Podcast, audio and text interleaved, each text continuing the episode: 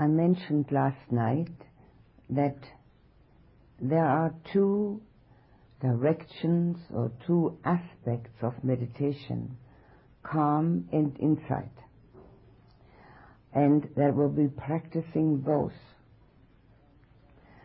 And so far, what I have said about insight was labeling the content of your thought. Label it during the meditation, any distracting thought that you can catch. In the beginning, you catch probably, well, every sixth one or eighth one or ninth one, it doesn't matter, as long as you catch something. Later on, one catches the second one, and then one day one catches each one, and then one day one doesn't have to catch anything. So label whatever you can.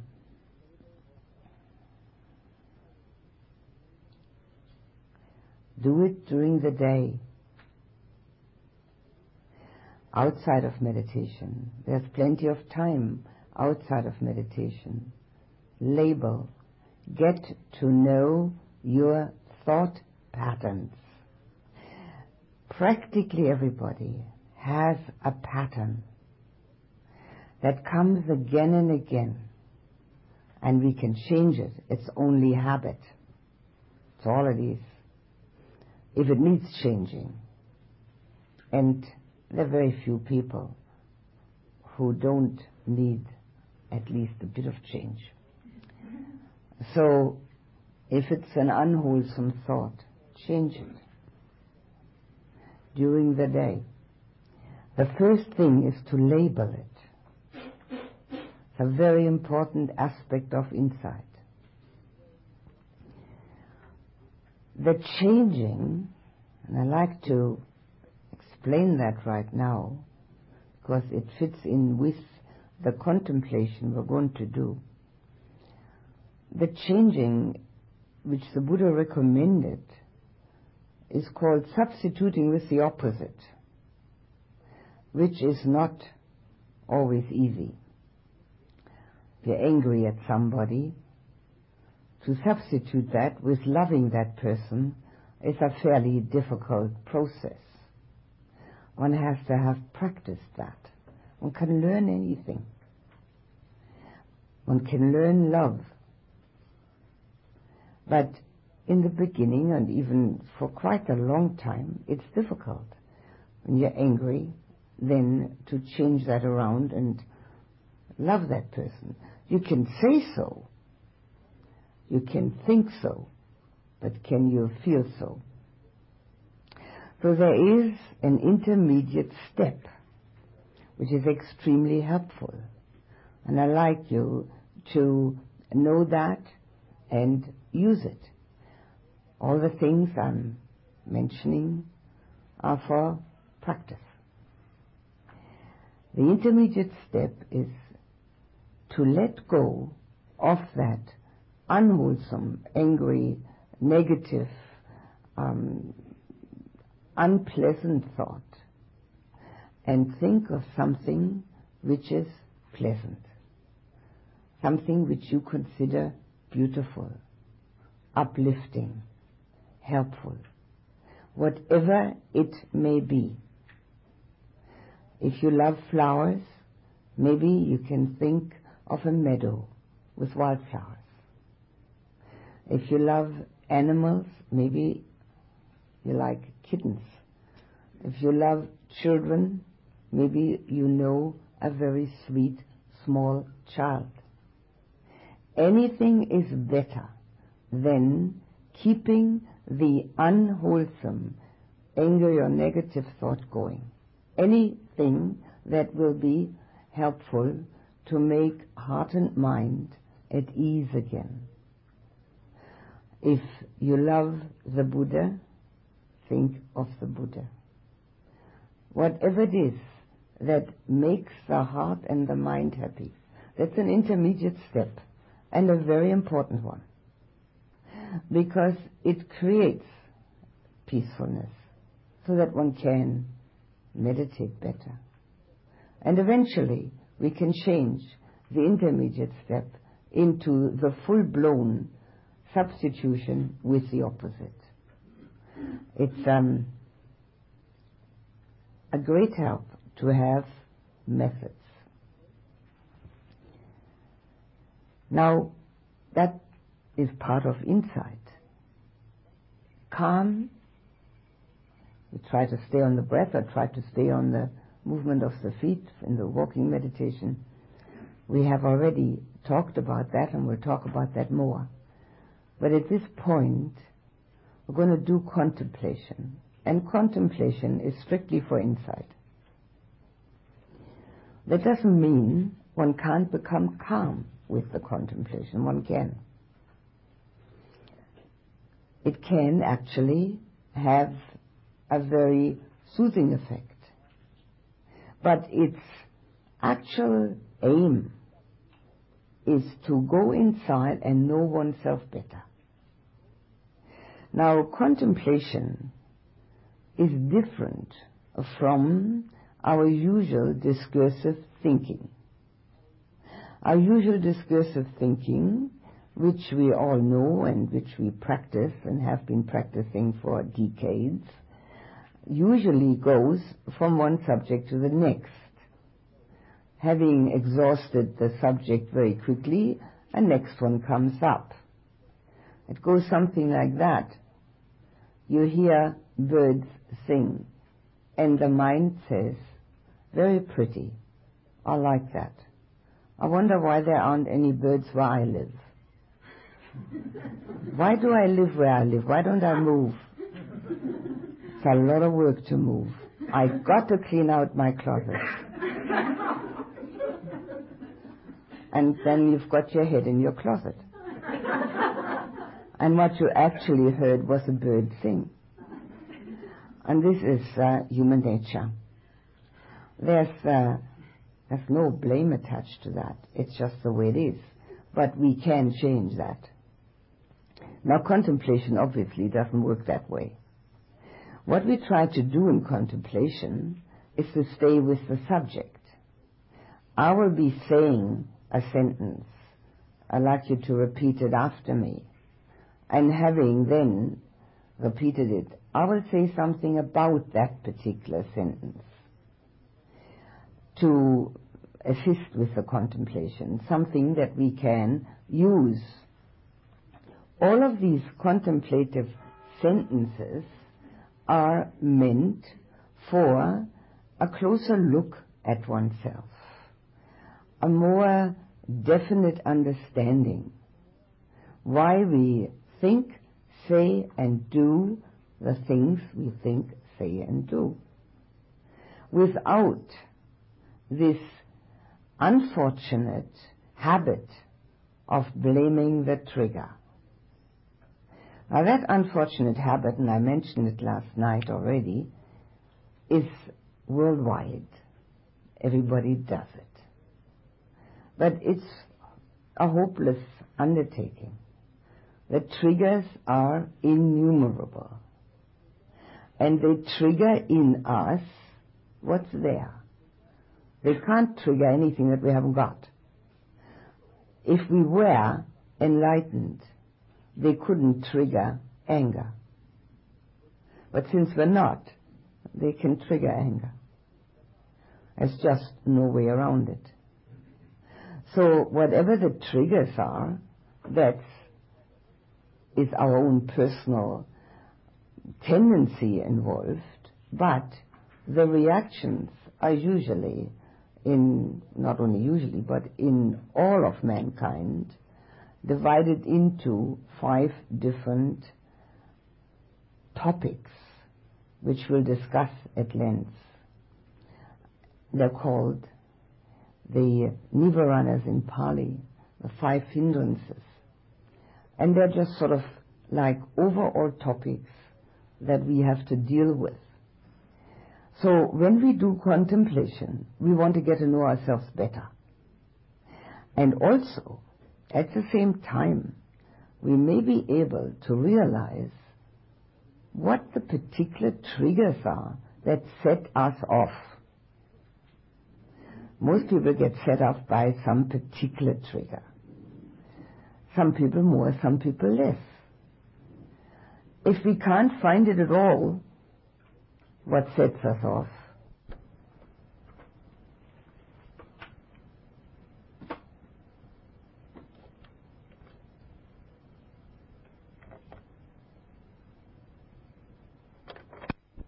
Not to react for a person that isn't enlightened. We can't make the world the way we would like it. It's been tried over and over again. Some nations think they have found the uh, solution, only to realize after a few years that wasn't it either. Some private individuals think they have found a solution, only to realize after a few years that wasn't it either. It may have been a partial solution. We may have been able to improve things a little, but it will never be possible for us to change the outside circumstances to the point where there's never going to be another trigger to set us off. Now, the triggers set us off in two directions. It's very simple. There are just two directions, actually. It's either hate or greed, which isn't really simple, but it's simple to understand. And these are, again, the overall themes. They don't necessarily mean that we're becoming hateful and obnoxious, and it doesn't mean that we're absolutely greedy, trying to get everything for ourselves. It just means two things: wanting to have or wanting to get rid of. And these are the two causes for any problem we may have.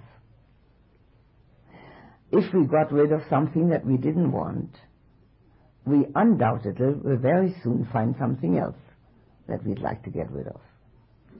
And if we got something that we wanted, we undoubtedly find something else that we now want, because that's what we got, and that's already gone, and although it was pleasing, the pleasure has already abated. So we live in that dichotomy or duality. Everybody does. And that duality, that prevents inner peace. And because it prevents inner peace, it also prevents outer peace. It's really as simple as that.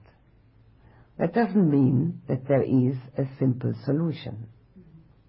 All it means is that there is a very simple explanation. People have written volumes and volumes about war and peace, about conflicts, about how to avoid them or how to deal with them. That's all very well. They're partial solutions. But the final solution lies in our own heart. And that's why we do what we do here, to find that final solution in our own heart. The uh, final solution in our own heart doesn't mean that the world at large will then be able to be peaceful.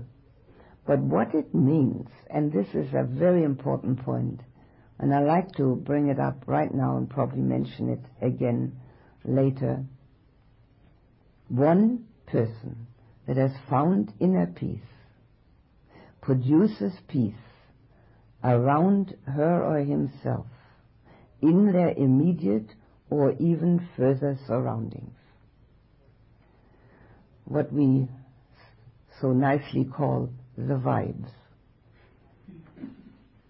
We all know them, and sometimes they're not so pleasant. And we can't actually make anything happen there to fool anybody. They're there. Whether we say anything or not makes no difference. They are like the air around us that we breathe. The more people find inner peace to any degree, it doesn't have to be total because that does take time and a lot of practice, but even some, some of that goes out into our environment. And this is how we can be an environmental engineer without having studied it.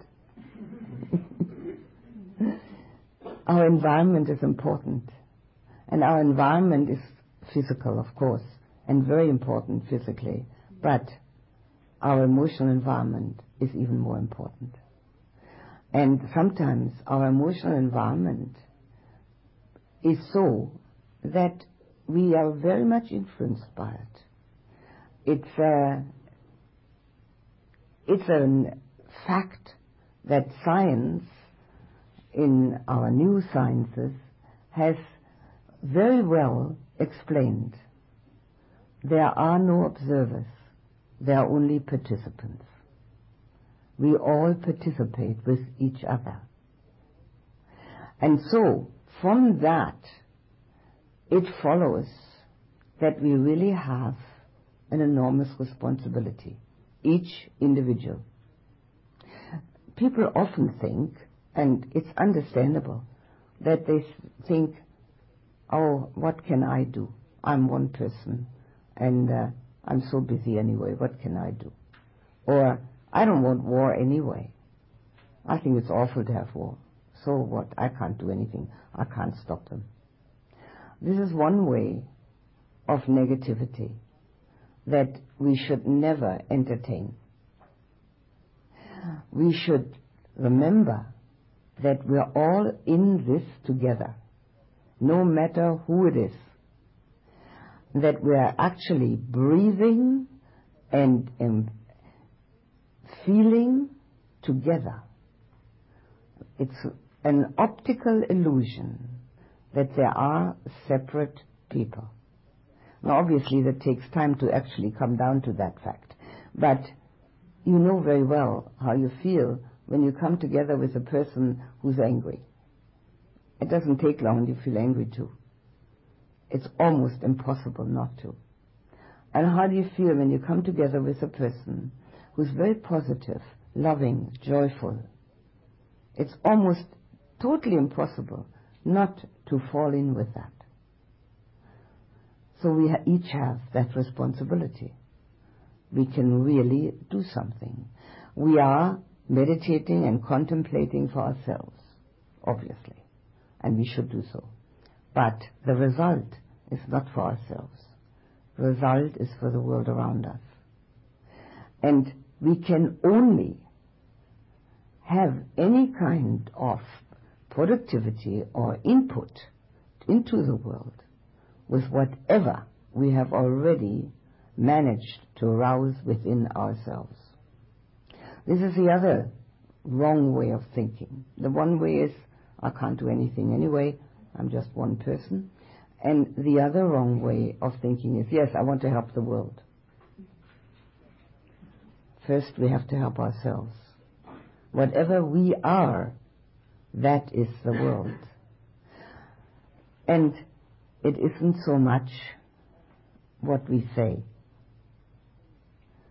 It's what we are, and it's very much also comes out in what we do. But the first thing is our thought process and our emoting, our emotional aspect. Now, when we contemplate what we're going to do in a moment, we try to stay on that particular topic and get a better insight into our inner workings. Most people try to think up their lives. Not everybody. There are those that realize that you can't, but most people think their lives. But in actual fact, it's our feelings and our emotions that guide us. The thoughts are usually only the next step. So the first thing, the first contemplation, we're going to do three different ones on different days. The first one we're going to do going to be about our emotions. And this is the path of purification. Now, the Buddha's teaching is sometimes called that, the path of purification. It's also called the teaching of cause and effect.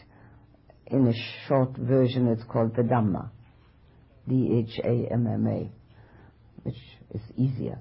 But the path of purification is the essential aspect, the one leg of the two legs that support meditation. Now, some people have a more difficult time with that than others. But one can, as a general um, generality, say that people who manage to come to a meditation course and stay the whole time usually have good enough karma and enough purification already to make it happen.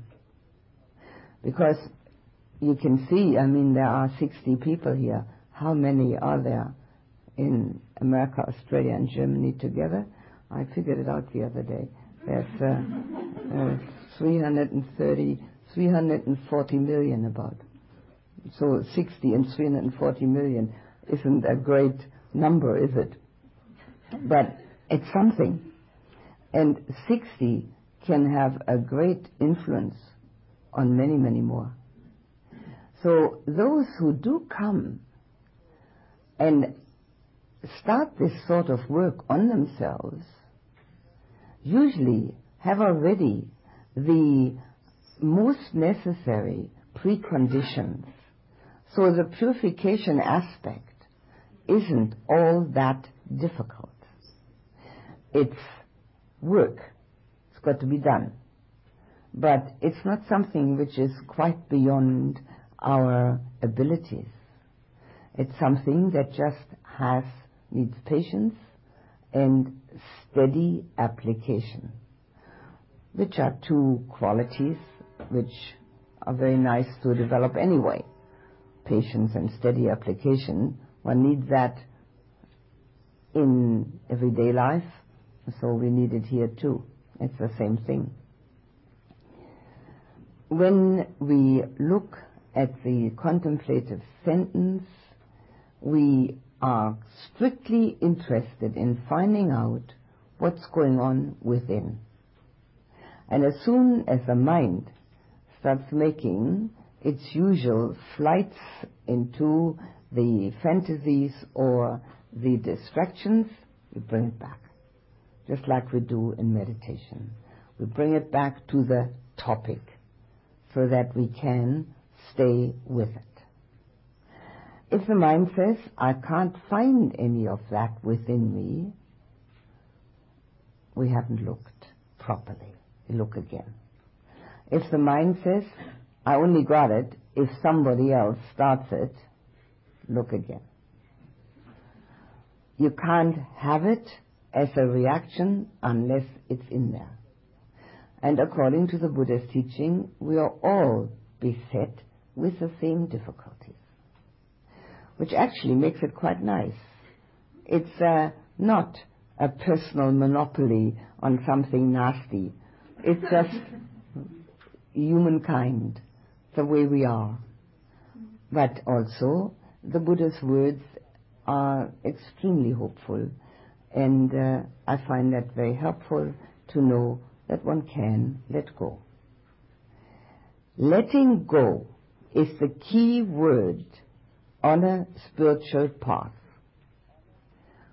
It couldn't be shorter. Letting go. Again and again. And you will find, if you try it, and we will talk about it more about letting go, that it brings real peacefulness. Everything we hang on to is either wanting to have or wanting to get rid of. Letting go. That doesn't mean becoming inactive. Not at all. It just means letting go of result thinking, of wanting to get something. It doesn't have any, any uh, relationship to inactivity. It's just a matter of letting heart and mind rest in peace without trying to gain something. Now, this is a very important aspect of meditation. Let heart and mind rest in peace. Don't try to gain anything. And it comes by itself. One just has to do the practice. The same applies to contemplation. Don't try to gain anything. I'm only explaining what it's good for. Just stay with the subject and keep looking. Very often in contemplation, it's extremely helpful to ask oneself a question. Question may be, why is this so within me? And then the answer we get is a new question. Because basically there's only one answer. The one answer, the bottom line, is ego. But it's useless to say to oneself, oh yes, I know, bottom line is ego, it's all right, next question. Hopeless. We've got to know it. We've got to actually experience that answer. And once having experienced it, letting go becomes easier and easier. It's never quite easy, but it does become easier. There's so many things in the world that we might like to have, to know, to be. That's about it, isn't it? Having, knowing, and being. And all of them create anxiety. Am I going to have it? Am I going to know it? Am I going to be it? All we have to do is practice, do the method, and let go of all that which comes after. Particularly important in meditation. If the meditation is beset with distracting thoughts, say to yourself, let go. Let it go.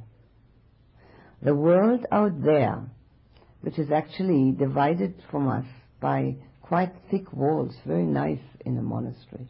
They've got thick walls. And there's a world outside. And we don't care one little bit whether we're in here or not. So why should we care what's going on out there? And that's all the distracting thoughts that are constantly coming. They are all about, what am I going to do? What are they going to do? How am I going to do this? How am I going to get this? How am I going to have this? Every time it happens, say to yourself, let go. And eventually, if you don't do it mechanical, eventually you'll believe it and you really let go. The mind is very habit prone. If it gets told the same thing often enough, it will eventually really do it. It's quite marvelous in that respect. We call it a magician. It can do anything. So in contemplation, the same aspect applies. It's not quite as vividly noticeable as in meditation. But we do the work, but we don't expect to gain. We just do it. And things start opening up. It's like the unfolding of a flower. If you stand next to a flower that's still closed and you tell that flower, please open up, open up. I'd like to see what's inside. You couldn't do it. The flower can't do that. It has to unfold in its own time. We're just like that. We're just like a flower that unfolds in its own time. We do the work, that is, we water it, and we fertilize it, and we give it all the necessary, tender, loving care, but it will unfold when it's ready. And that's what we'll do now. What we'll do is, I'll say the sentence, and you repeat it after me. And as I said before, I will then say something about the uh, particular subject to help with that contemplation. But if you know something better or more appropriate for yourself than what I'm saying, please use it. These are only suggestions. One doesn't have to follow them uh, under all circumstances. If you have a better way or a more appropriate way of trying to look at yourself, just do it that way then. In order to start, we'll put the attention on the breath for just a few moments.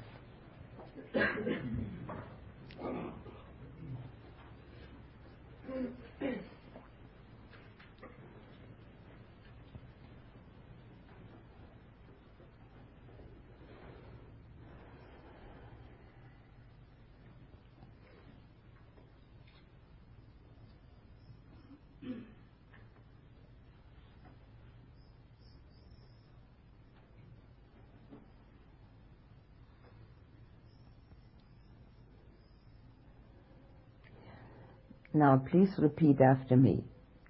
May I be free from enmity. May I be free from enmity. So the first thing to do with that is to have a look at oneself and see whether sometimes, often or seldom, enmity arises in the heart. Negativity towards people, rejection, dislike, worry and fear, they all fall under that heading. See if that happens. And then the next step would be to ascertain whether those emotions bring happiness or unhappiness. If they bring unhappiness, what can I do to change that? If at this particular moment I don't know how to change it, have a look. Why does it arise? What's the reason? You see the reasons, you will also see the remedy.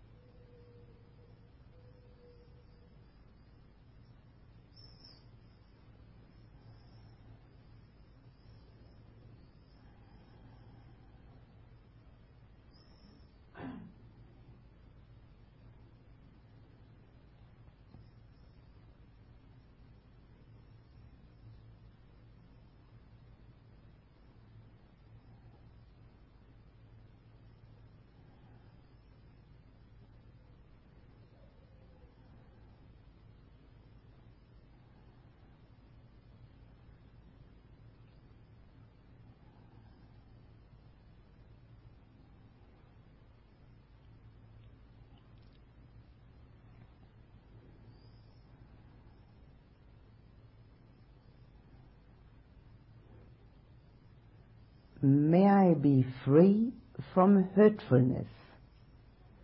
May I be free from hurtfulness. Again, we'll have a look inside ourselves whether we sometimes, or often or seldom, hurt another living being. Now that includes physical, but particularly emotional. And if we do find that this happens, ask why. And the answer may be another question. Find the reasons. And then see whether this is wholesome and useful, or whether it would better be better if it was changed.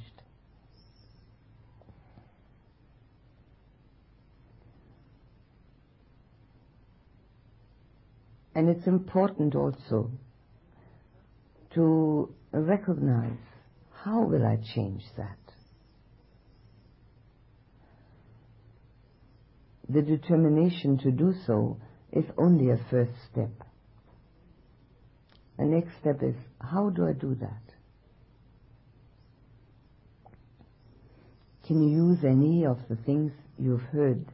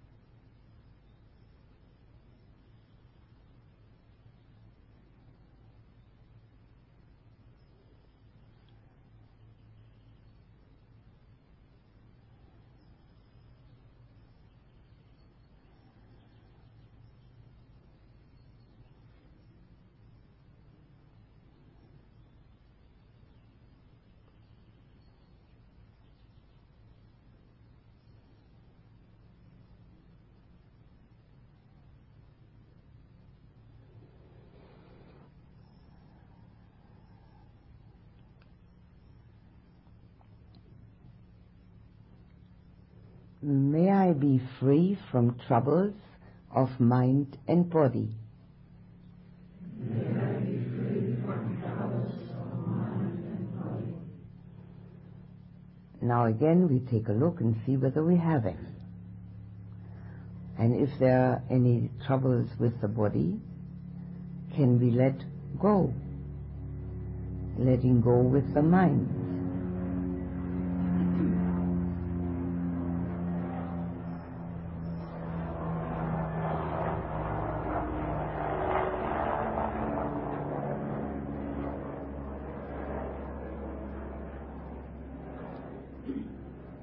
Letting go with the mind, not to be troubled by the body.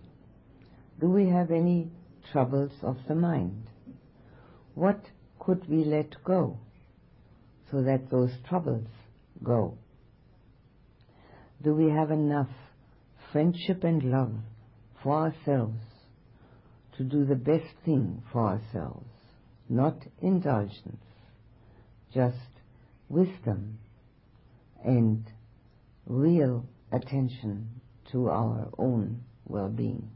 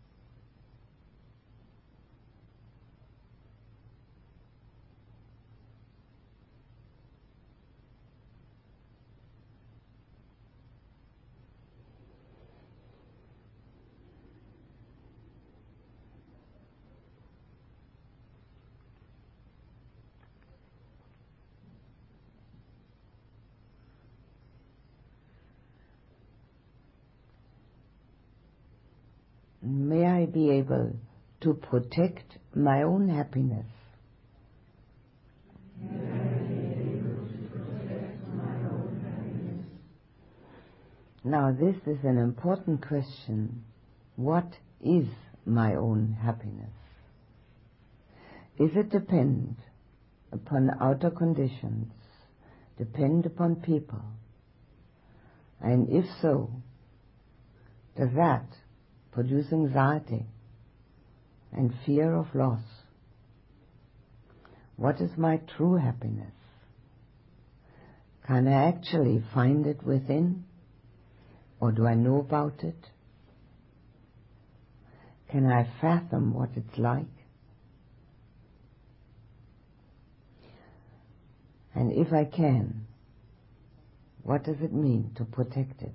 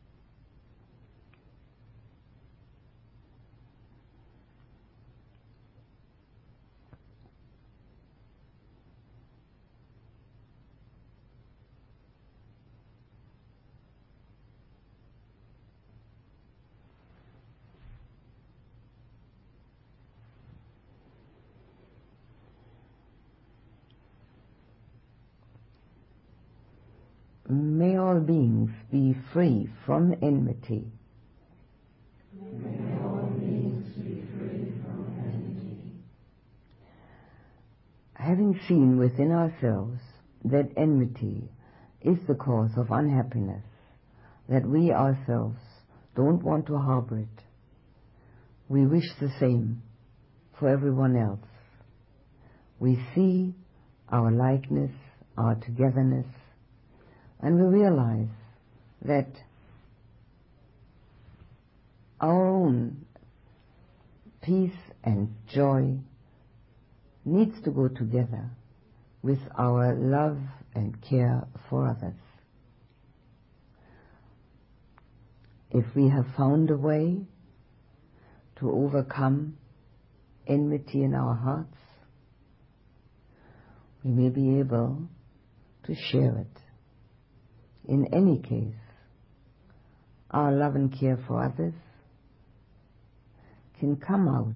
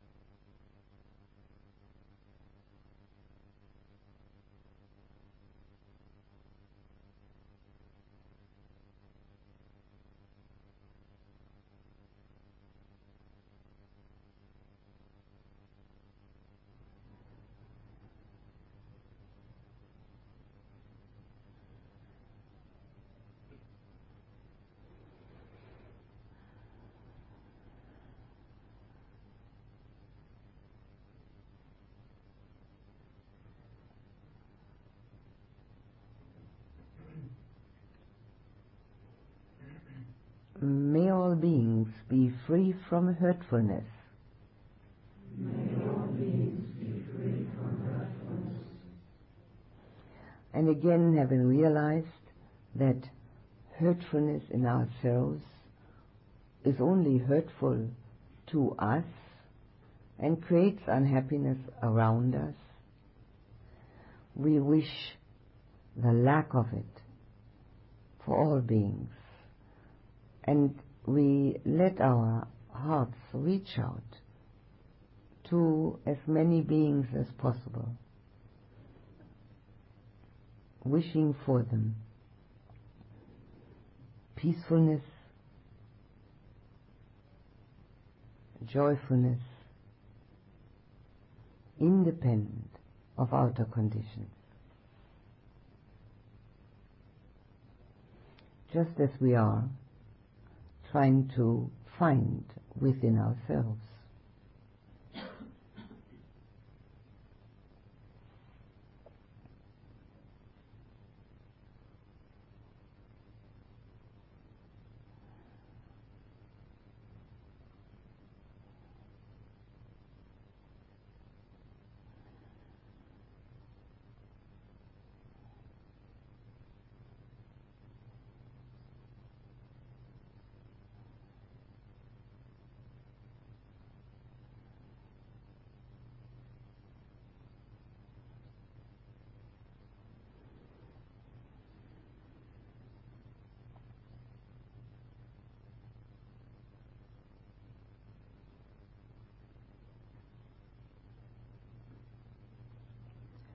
May all beings be free from troubles of mind and body.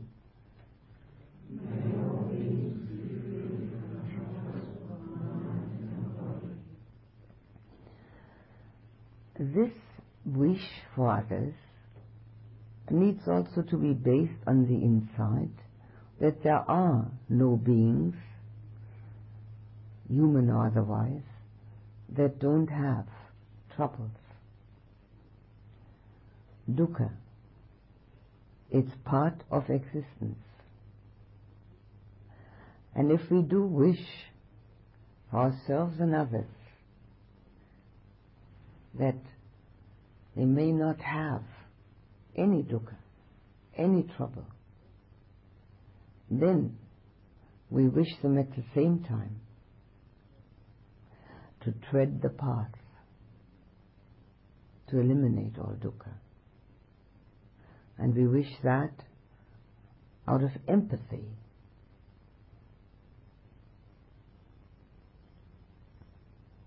Out of compassion with ourselves and others.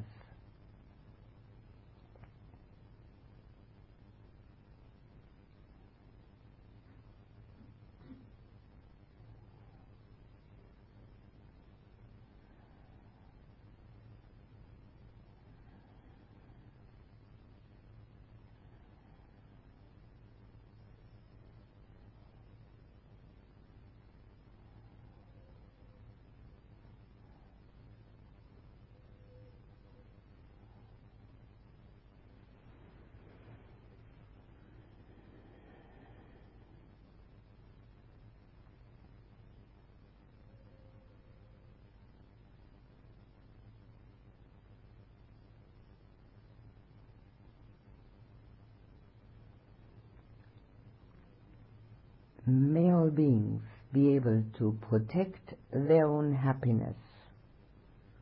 May all beings be able to protect their own happiness. First of all, that tells us that we must never disrupt another being's happiness, whatever they think it may be. But also we wish for them happiness within, independent of outer conditions, just like we have tried to find in our own selves.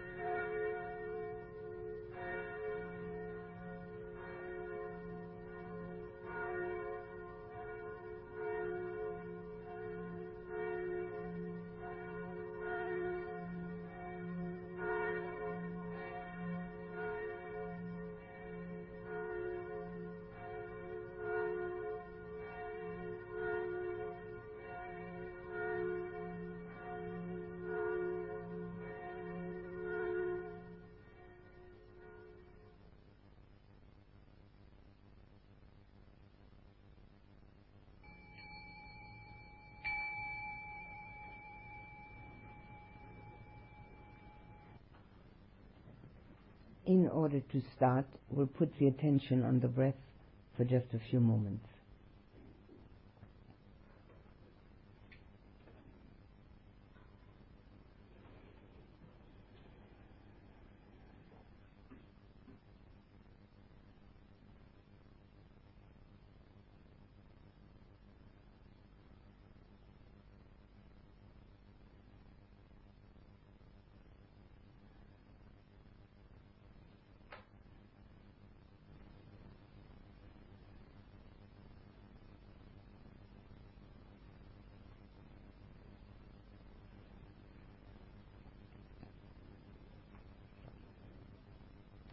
We'll think of our most beloved person.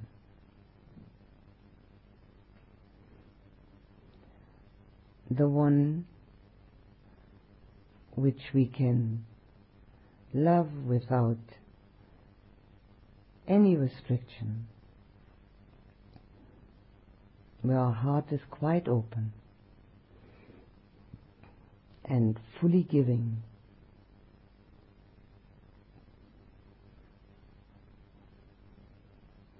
And we feel that, and then transfer that same feeling we have for our most beloved person to ourselves.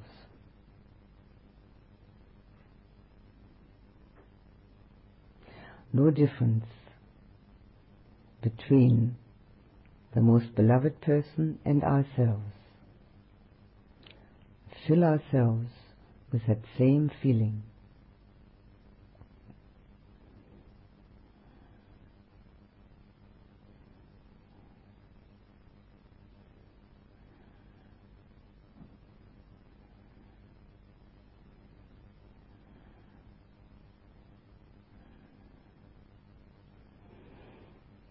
We'll put our attention on the person that's sitting nearest us,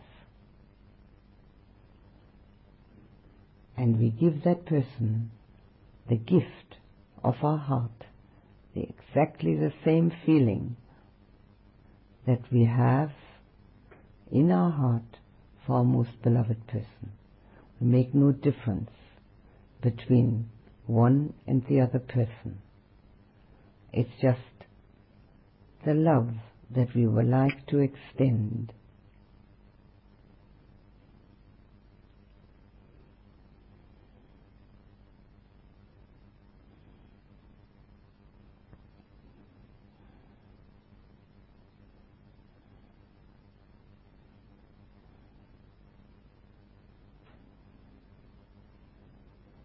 And we'll think of our most beloved person once more, and feel quite clearly what's in our heart. Warmth and care, embracing, togetherness, oneness. And now we'll think of our parents, and we let exactly the same feeling reach out to their hearts.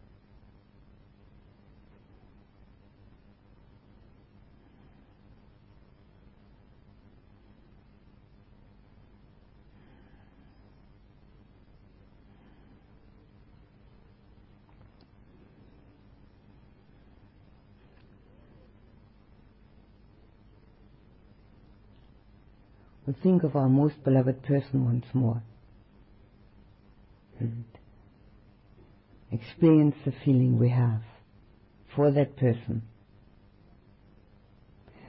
And then think of those people that are closest to us, that we live with, and give the gift of our heart to each of them, with the same love that we have for our most beloved person, without expecting anything in return.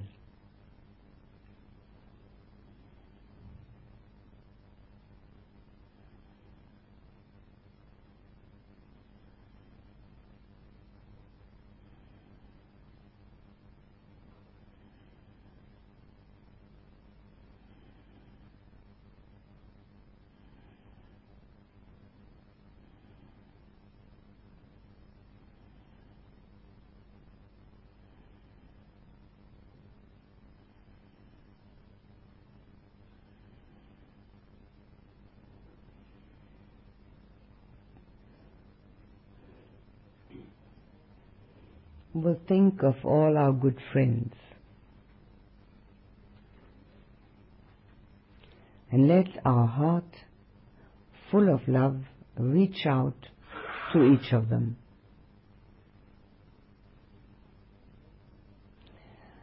Embracing them in the same way we embrace our most beloved person.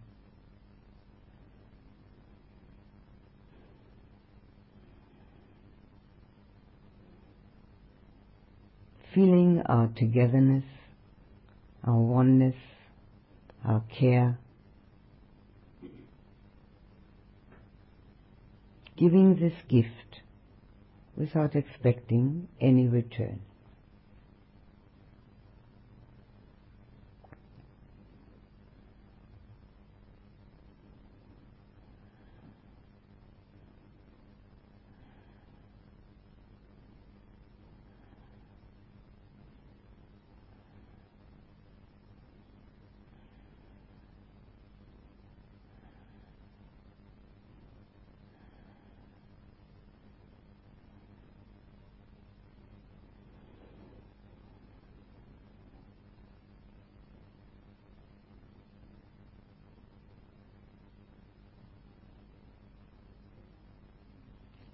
We will bring up the feeling for our most beloved person once more.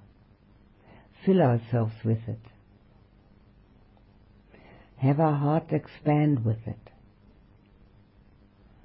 And then reach out to the people we meet in our everyday life.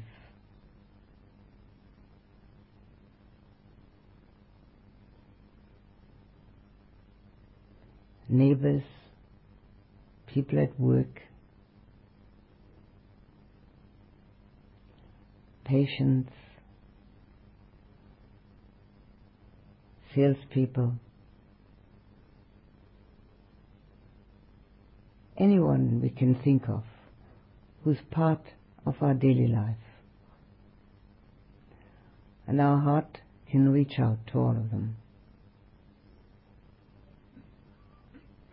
embracing them with the same love that we have for our most beloved person,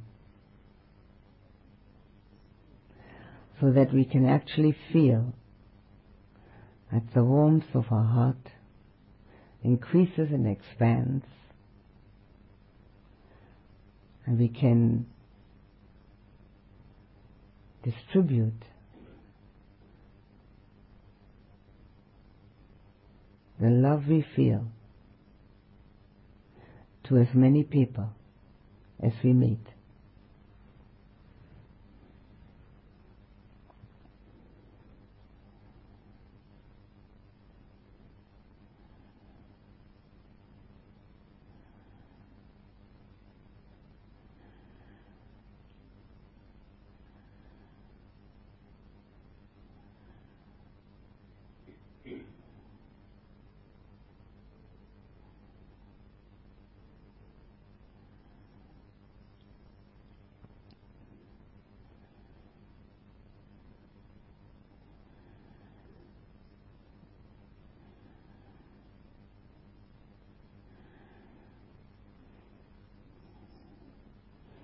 We'll think of somebody whom we may be angry at or dislike, reject, or who rejects us, or if there is no such person, somebody we're quite indifferent to, and feeling that loving and embracing feeling for our most beloved person, we reach out to the difficult person and give the gift of our heart.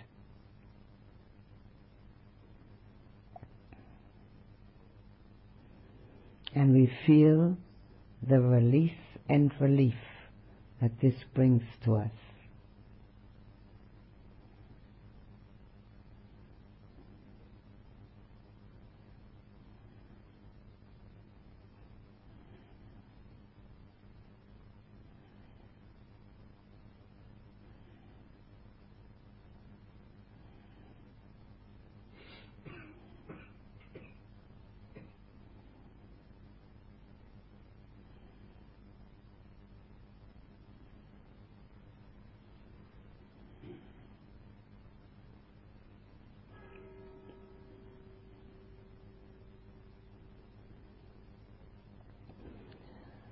will think of our most beloved person once more.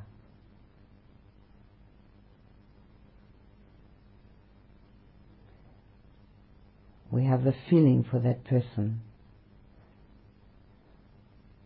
uppermost in our heart, and then we let it flow out of our heart to the people near and far,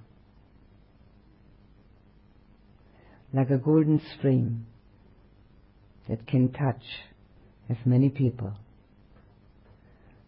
as the strength of our heart permits. First all those who are present here,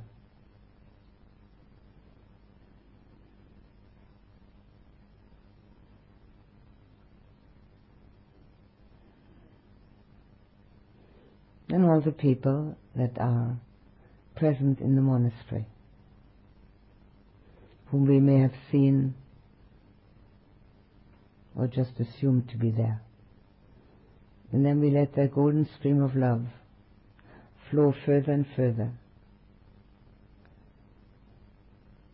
to wherever we know or assume that people can be found.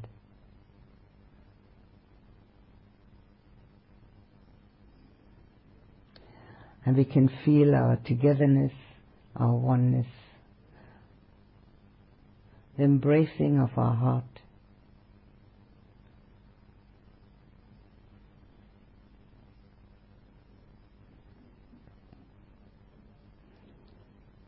so that the love for our most beloved person becomes the quality of our heart.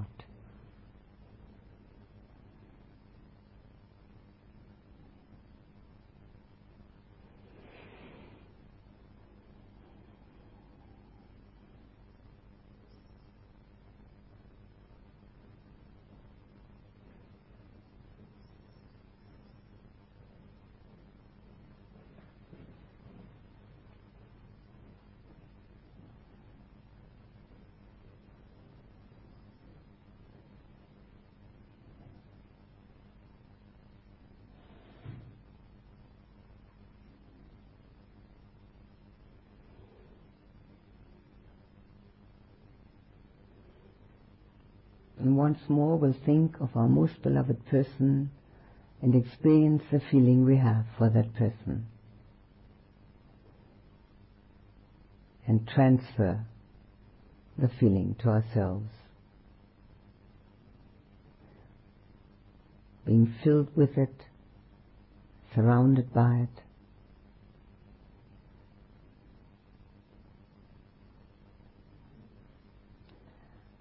giving us a sense of protection and security.